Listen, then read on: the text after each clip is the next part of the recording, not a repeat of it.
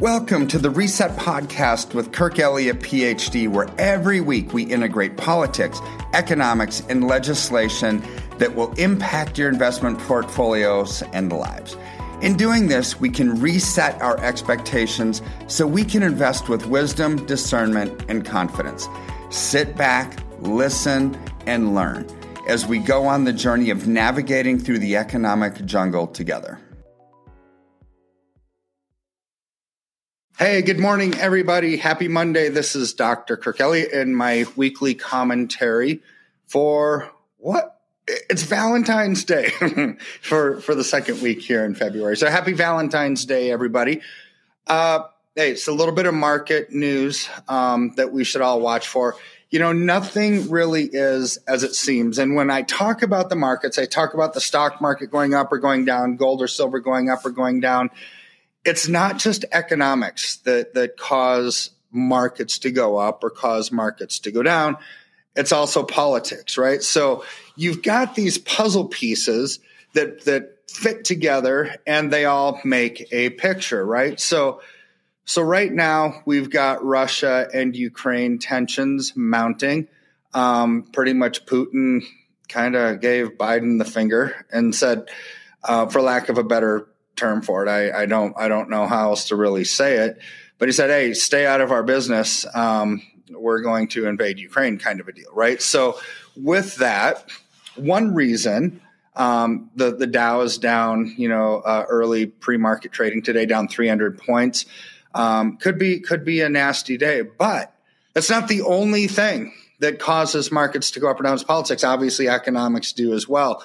So, St. Louis Federal Reserve President um, Bullard uh, came out just this morning. Um, he was interviewed on CNBC, I think it was, um, and basically was talking about, hey, the markets are building into it already a 50 basis point rate hike. We need to do it now.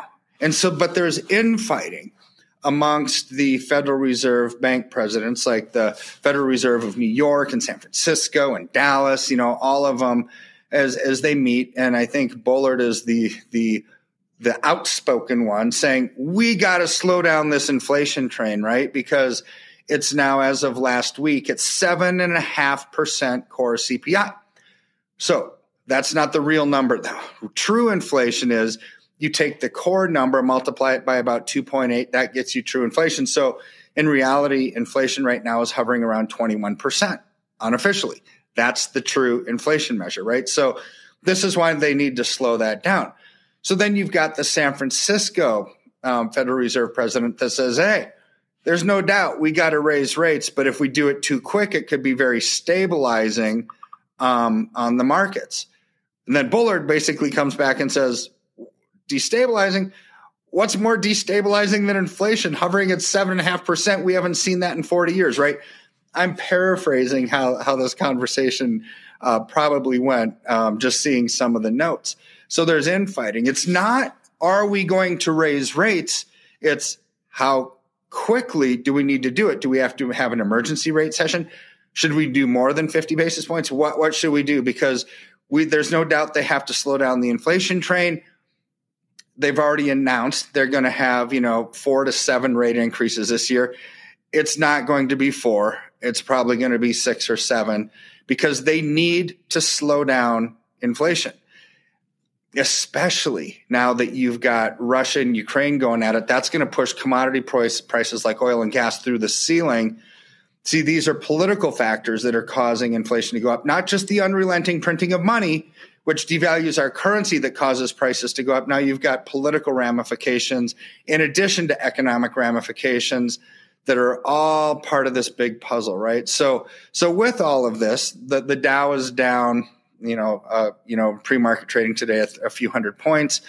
Um, Nasdaq is continuing to just get shellacked, uh, as as is to be expected. Um, but we've also now what what happened already in gold and silver today, both up. Like gold's up twenty four bucks today on this news. See, gold and silver act as inflationary hedges. They act as a flight for quality when when bad things are happening.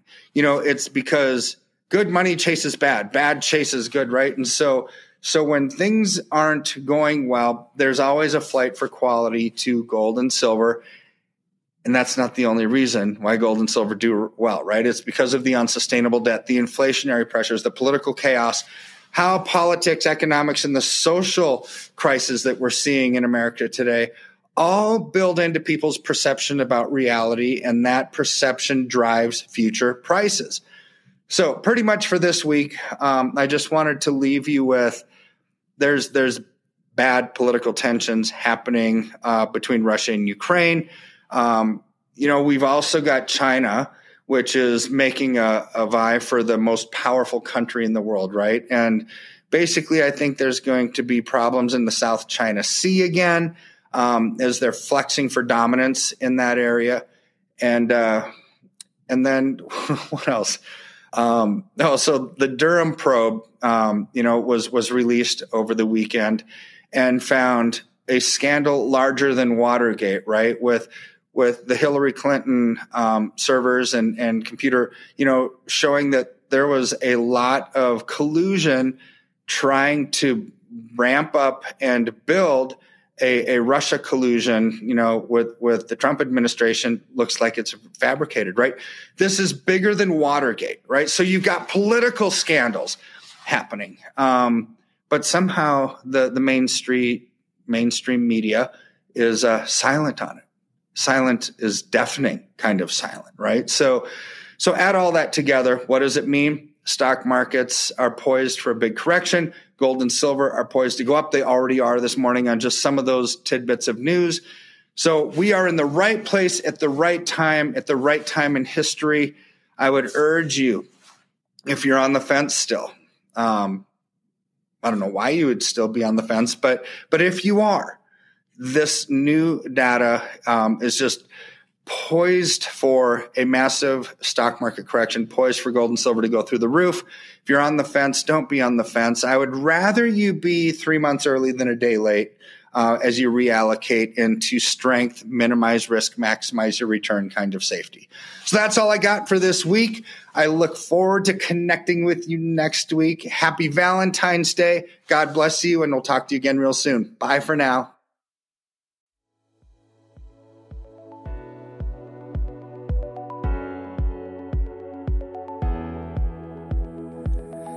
Thank you for listening to Reset with Kirk Elliott, PhD. Every week, our goal is to increase your knowledge and help melt away any financial anxiety and stress that causes inaction.